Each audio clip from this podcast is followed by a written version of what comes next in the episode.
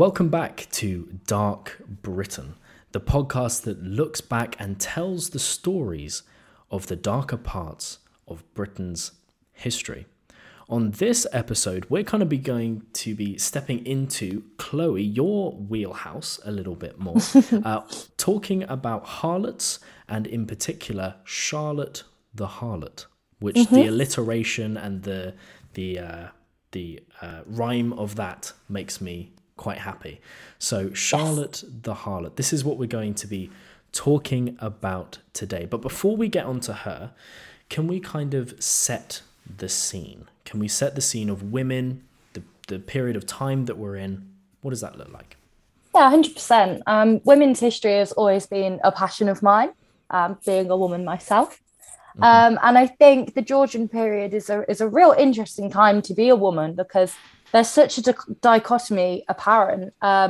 So on the one hand, you've got the genteel woman, the perfect wife.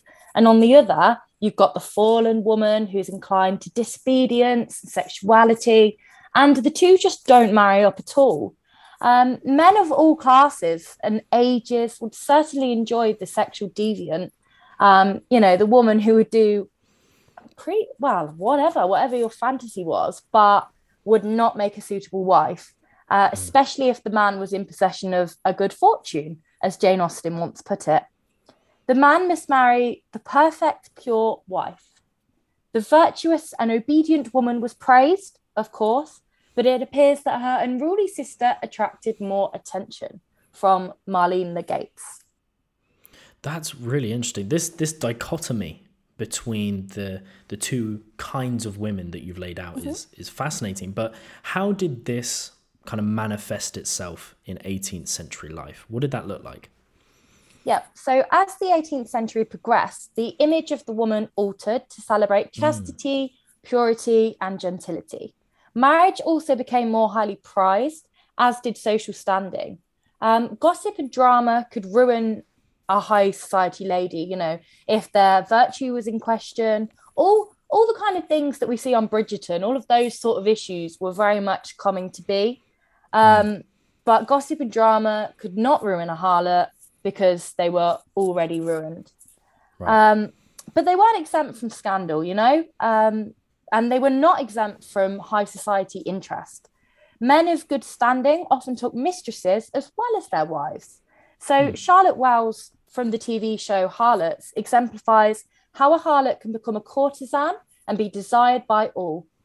It has been noted that the harlots portrayed in the show are pieced together from real history and real women that existed. Some say that Charlotte Wells is most closely linked to Kitty Fisher.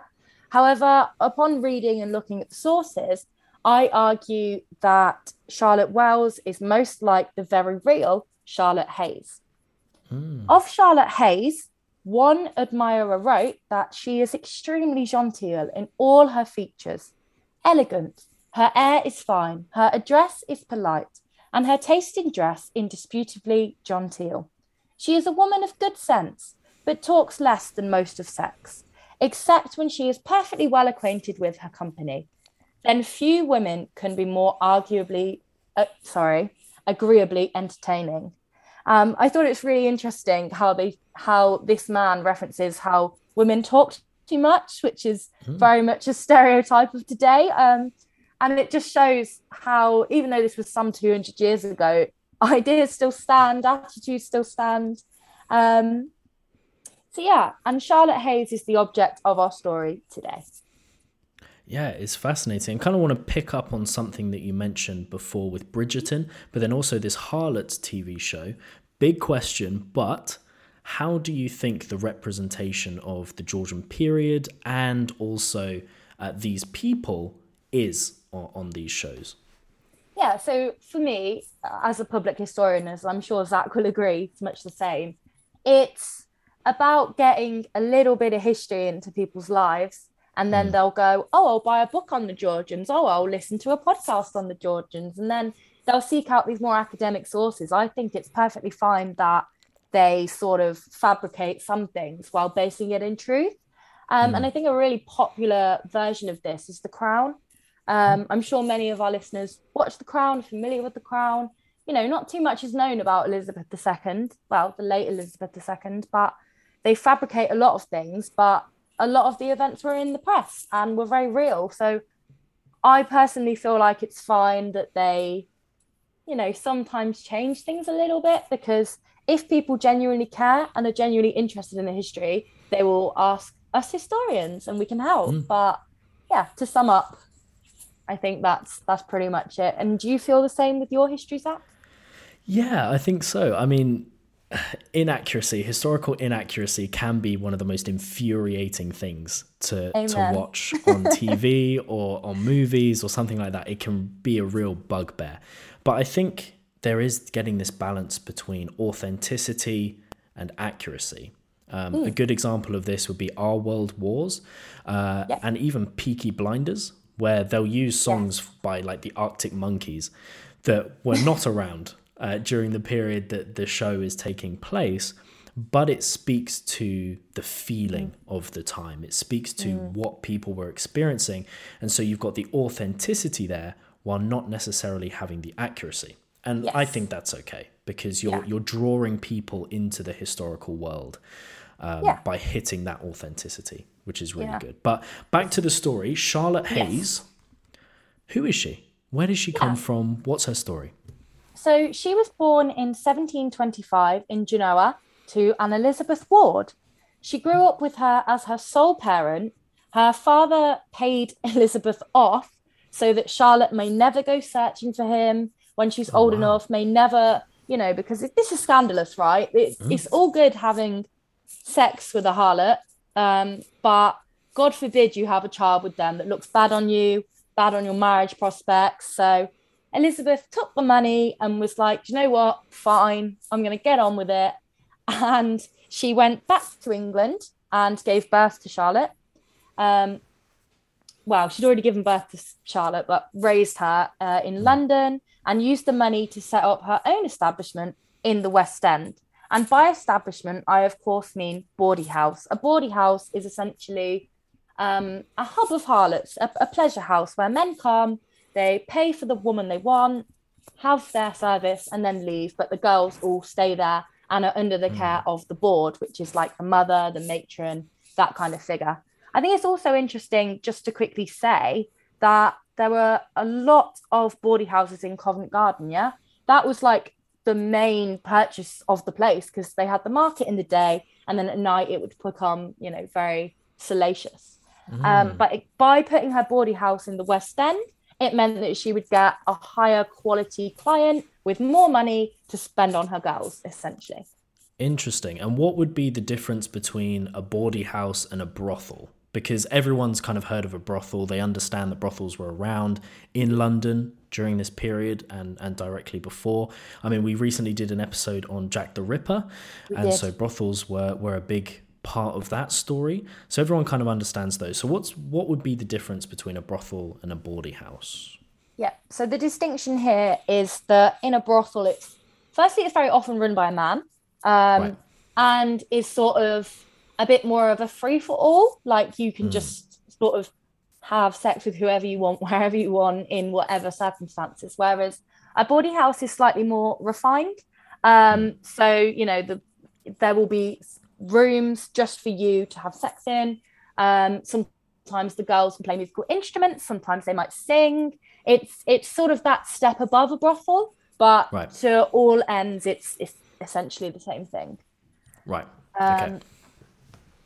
So all sex workers were not created equal during this time, as we've just drawn that distinction between the brothels and the bawdy houses. So Charlotte actually went on to be a kept woman, which is otherwise known as a courtesan. And a kept woman is someone kept in a good lifestyle. So in terms of being kept, Charlotte was bought from her mother in the bawdy house by a gentleman and would go and live with him and be kept with him.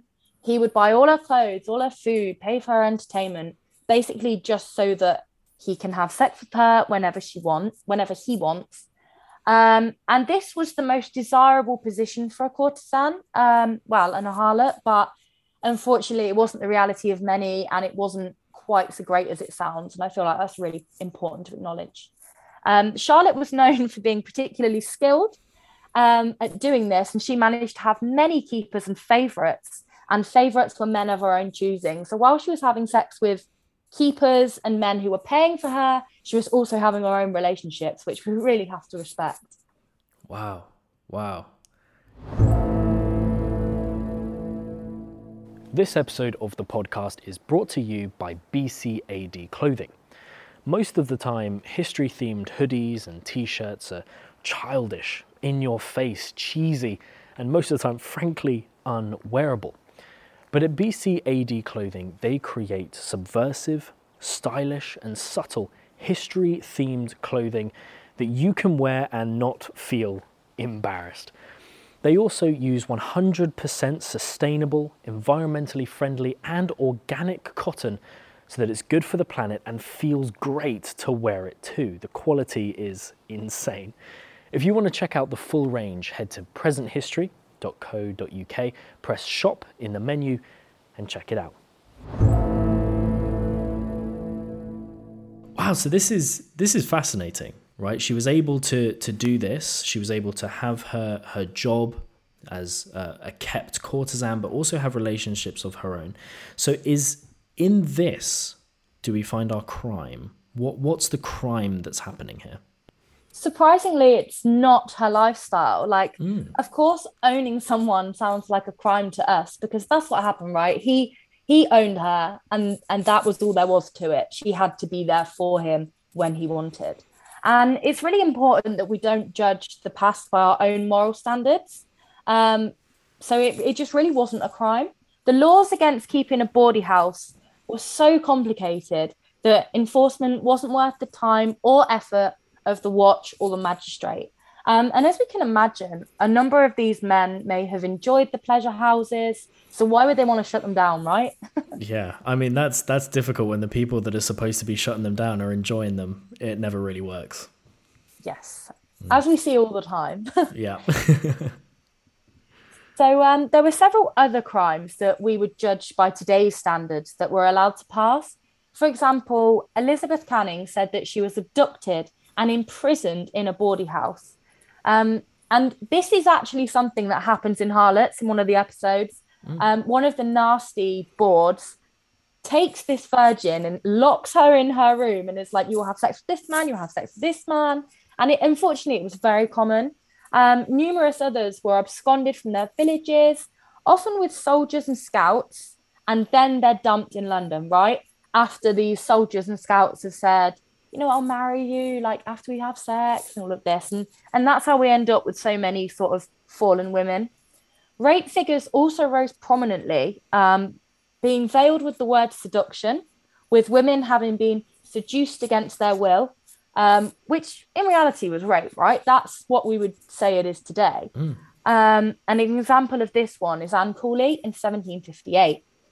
The board was actually involved in this rape in that she allowed it to happen quietly on her premises and did nothing about it. Boards were often horrible and just didn't trust their girls at all.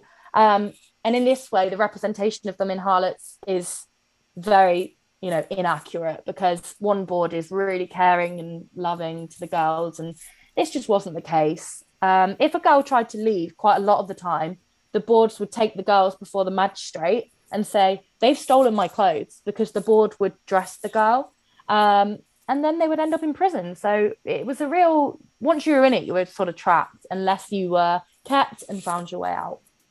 Wow. Oh, so it's even worse than we might think, is because like you mentioned earlier, the bawdy house would be like a step up from the brothel. Yes. So in some cases it feels more sophisticated, it potentially feels more civilized, but actually it was just as bad. Just the treatment, the activities might have been different, but along the same kind of lines of being bad. So 100%. what was the crime that we're talking about here?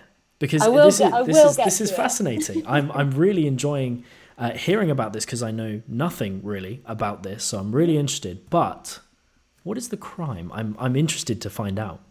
Yeah, I'm sure our listeners are just desperate to know as well. So The crime actually comes much later in her career. So in the 1750s, Charlotte had two very well-documented liaisons, one with Robert Beau Tracy. Beau is like a nickname. The wealthy son of a judge, which is also important to note. And the other was with Samuel Derrick, who was an impoverished poet from Ireland, who later became the author of Harris's List of Covent Garden Ladies. Okay, what is this? This sounds interesting, this list of Covent Garden ladies. Mm-hmm. So it was what it says on the tin, right? It was a list of ladies, first published in 1756 and last published in 1795. It was an annual directory of harlots, then working in Georgian London. So sort of like a Yellow Pages almost. Whoa, okay, wow. Yeah, it was a small pocket book. It was printed and published in Covent Garden, which is hence the name, and was sold for 2 shillings and 6p. A contemporary report of 1791 estimates its circulation was about 8,000 copies annually, which is a lot, right? Especially because maybe one guy amongst a group of soldiers or friends would have it and share it about. And each edition would contain an entry describing the physical appearance and sexual specialties of about 120 to 190 prostitutes who worked in and around Covent Garden at this time. That's just Covent Garden, right? And through their erotic prose, the list entries review some of the women in lurid detail. So, for example, you know, she's very skinny and she's ginger, or she's very large and she's a dominatrix, and all of these kind of things that the men would flip through the book and then go, yep, that's my type, that's not. But it's quite funny because there were some women in there who were spoken of very badly and were then treated as pariahs as a result. And it's thought that they fell out of favour with the author, who was never revealed, and that was why they got such a bad review, especially if these harlots were old. Yeah. Wow, this is a crazy idea to me, that you've got this kind of prostitution encyclopedia that's almost this menu as well. Mm-hmm. It's such a crazy idea. Was Charlotte Hayes, was she in the book, or how was she involved with this whole situation? Yes. So it's quite interesting and perhaps a little complicated because I mentioned Samuel Derrick a moment ago. Mm. He is supposed as the list writer, at least for some of the years. And while she was involved with Beau Tracy, which was the judge's son I mentioned, she was also with him. Now, let's just go back to Beau Tracy, because this is where the crime comes in. Her actual crime was to do with money, not having any money, which is shocking, right, when you think about the kind of life that she is living. So Beau Tracy was obsessed with her. Like, he would do anything for her. He wanted her for so long. And she was the final woman that he pursued, his great love, and the key to his eventual demise. He spent insane amounts on her, and while she was youthful, she lived only for herself and her pleasures. So she entertained other men, such as Samuel Derrick, as I just mentioned, using his money. Like, she would get money from Beau Tracy and spend it on these other men. Wow. And then, or she would go out somewhere, get the bill and take it back and be like, oh, pay for this, like, while she's literally sleeping with other men. So in terms of the modern day, we have to respect that. But that was her, you know, sort of using her freedom as she could. Mm. So Tracy did own Charlotte, and that is something that we need to remember when we say that she was fleecing him, because she was also losing a lot of herself to that. Right. But he died suddenly in 1756. He wasn't even 30, and he left her £5. Okay? Now, this £5 would only cover a ring, a mourning ring, which would have like his initials or something, and would always be worn to remind everyone, including her, of him. So this was like his final act. Oh, my word. Yeah. So you can imagine her being pretty annoyed, especially because when your keeper dies, they normally leave you tons of money. That's you made for life. You know, off you go. So she basically spent a lot of her years, you know, almost wasted, because she got what she wanted from it. But he was in huge debt, and he died of an unknown cause. So maybe it was money trouble. It's hard to say, given the time. But it was this that caused her ruin, because she then had nothing to fall back on. Yeah. Oh, my word. Wow, what a crazy situation. You live so much of your life under the kind of, you know, the ownership of this man. And when he dies, he leaves you basically nothing. Nothing. Except something that will always label you as his. Yes. And then all of his debts. Yes. That is brutal. Yeah. That is brutal. So what happened next? What happened next? So she'd been going around London, you know, using his name to credit everything, like buying all these clothes. Oh, it's Beau Tracy. Buying all this alcohol, you know. She even had a horse and carriage, which was very unusual for a courtesan. Like, she was really living it up. So she had his bills. Then she had her bills. And everything that she had to pawn. So she had nothing left. She returned home to her mother, and unfortunately the debtors did find her. Her friends and family tried to help her while she was in this sort of halfway house between prison and freedom, but it just wasn't enough. Her debt was way too big. So by early 1557, she was in Fleet, which was essentially a debtor's prison. And here she recognised that her greatest currency was between her legs. Wow. Because she was quite sort of prolific as you know, this amazing courtesan, she probably had a much worse time than if she was an unknown woman. Right. But obviously women still had it pretty rough in prison. Mm. Wow. That's... Oh, wow. Okay, so she's now in this debtor's prison. Yes. She's not having a good time of it because her reputation has preceded her. Mm-hmm. This is not a good situation. Where does she go from here? So I always like to think of her character as sort of, you know, this woman who never gives up.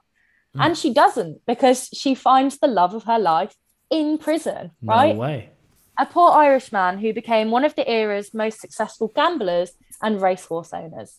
Now, I feel like you can probably tell where this is going, that he's a gambler and that she is, you know, a spendthrift. But together, when they got out of prison, because he got out first and then he bailed her out because he paid off her debts, together they set up several upscale bawdy houses,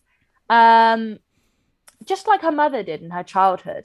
And they were incredibly successful, and they had one child together. It is believed that Charlotte's enterprise was worth... 20,000, but that collectively she and Dennis owned assets worth 70,000 by the early 1780s. So it's pretty like big amounts of money. That's a hefty sum. Yeah. So you would assume that she was well provided for when he died in 1787. However, she found herself back in debtor's prison several times, the final time being 1798. And then she died in unknown circumstances in 1813. It's thought she might have had mental illness, you know, some sort of degenerative disease that unfortunately led to her death. Right. But yeah, she'd lived for quite a long time in and out of prison, unfortunately. And while the crime of owing money doesn't seem to be dark, I would argue that the lack of support and law for women during this period was the dark part, given so many were raped, beaten, owned, literally kidnapped, and nobody cared. Yeah, no, 100%. I mean, the whole world of everything that has happened in Charlotte's story and everything alongside it is so murky and complex and dangerous. There's so many moving parts, and the laws weren't kind of keeping up. The law enforcement were enjoying the thing that they were supposed to be shutting down. And so, no, I think this is definitely... dark, and it plays a larger role and it constitutes a larger aspect of Britain's dark history that maybe we would realize or expect or understand, which, you know, is fascinating. Yeah, 100%. And I think it's also really important to reflect on episode 1, because Charlotte died obviously in 1813. We've got the Ripper at the end of the century, and as we established, the police were really interested in finding the Ripper. So in 100 years, we can see the progress of like the nation, the police force. So despite being such a small amount of time, so much has changed. And then again, from the 1880s to now, it just shows the speed of history. But unfortunately, during this time, it was not quick enough to help defend women in these situations. And as I've said a few times now, Charlotte was one of the better ends of this, wow. Unfortunately. Yeah, and her life was not good by any stretch of the imagination. Before we kind of wrap up, I did just have one question that's kind of burning in my mind. She found the love of her life in prison. Does yes. that mean that the prisons were mixed at that time? Is that why it was so difficult for her there with her reputation? Or what was that situation? So despite her having literally no money, she managed to call in a few favours. From, you know, Samuel Derrick, among others, who was writing the list. Like, he was also in love with her. I don't know what this woman was doing, but everyone loved her. Wow. And he was desperate to get her out of prison, but he just couldn't afford to pay to get her out of prison. So he was able to give her some money so that she could go into the master's house of the prison, which is basically like she gets her own private bed. Right. So like during night, the nighttime, she's fine. You know, it's slightly better than one could hope, but during the day it's mixed, you know, like the communal areas and stuff, because also it's debtors' prison, so they're not considered as high risk as, like, you know, murderers and stuff like that. So yeah, even though it was prison, it was still like a specific prison. Wow, fascinating. I mean, this whole story is fascinating. Where can people go to find out more about Charlotte or about the story of other women like her? Yep. So what put me on to Charlotte's story initially was Hallie Rubenhold's book, The Covent Garden Ladies. She wrote on her blog, I'm going to read to you what she wrote about her own work now, because I think it's really important to let her have some acknowledgement in this, because it's all her research. Great. So she describes how the inhabitants of these brothels found themselves trapped. It's about a few options they had in a deeply misogynistic world where women, by law, were the property of men. It's about what they did with their illegitimate children, how they managed to find love, how they got out of the profession, how they died on the street, and how they married well. As I say in my final chapter, prostitution was the only way in the 18th century a woman born into poverty could scale the heights and potentially even marry a man of title.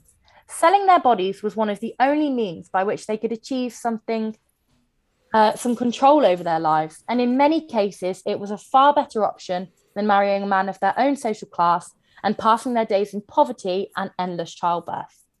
If successful, a prostitute could choose her own lovers and make her own life decisions.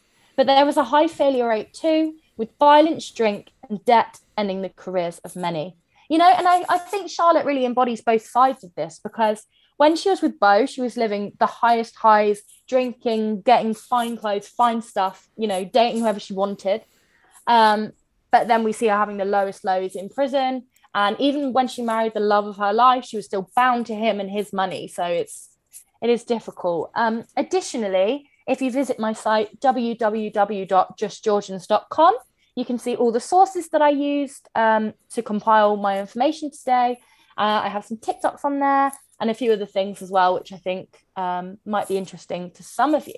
So now I'm going to spring this on Zach. I want to do quick quiz to see if he's been listening. Oh, hang on a minute. Okay. All right. Oh, yeah. And I want you listeners at home to join in and try and answer if you can. Maybe post your answers here. Okay. Or even though I'm going to reveal them, let us know how you did to see if you were listening. So here's question one. Where was Charlotte born? She was born in Genoa. Yes. Yes, she was. Let's go. Well done. He was listening. Just about. Second question.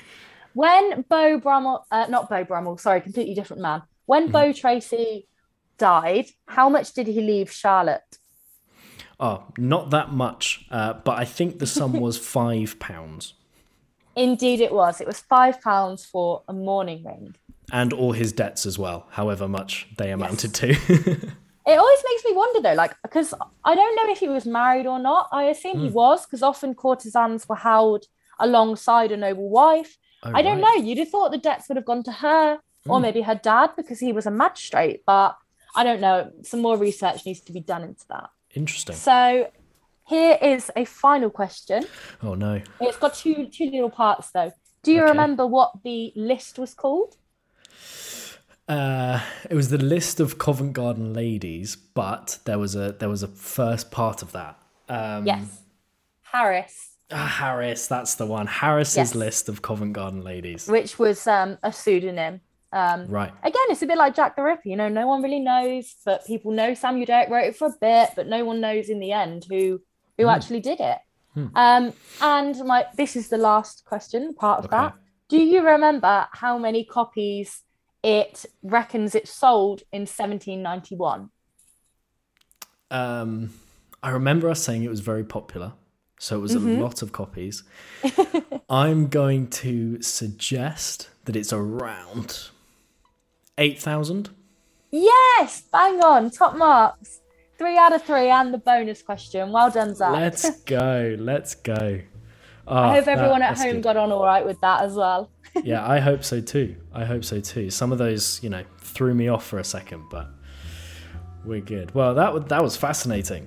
A fascinating story of Charlotte, but then also everything that happened alongside, everything that was happening at the time as well. It's just a fascinating world to research. And if you want to find out more, you can, like you said, Chloe, you can visit her site. All the links will be in the description on YouTube and also in the show notes wherever you're listening to the podcast version of this as well. And you can visit the Present History website, presenthistory.co.uk, for links and transcripts and sources and all that kind of stuff. And make sure to follow us on all social medias as well. And we'll see you in the next episode of Dark Britain. Criminally accurate. Let's go. Thank you. Bye.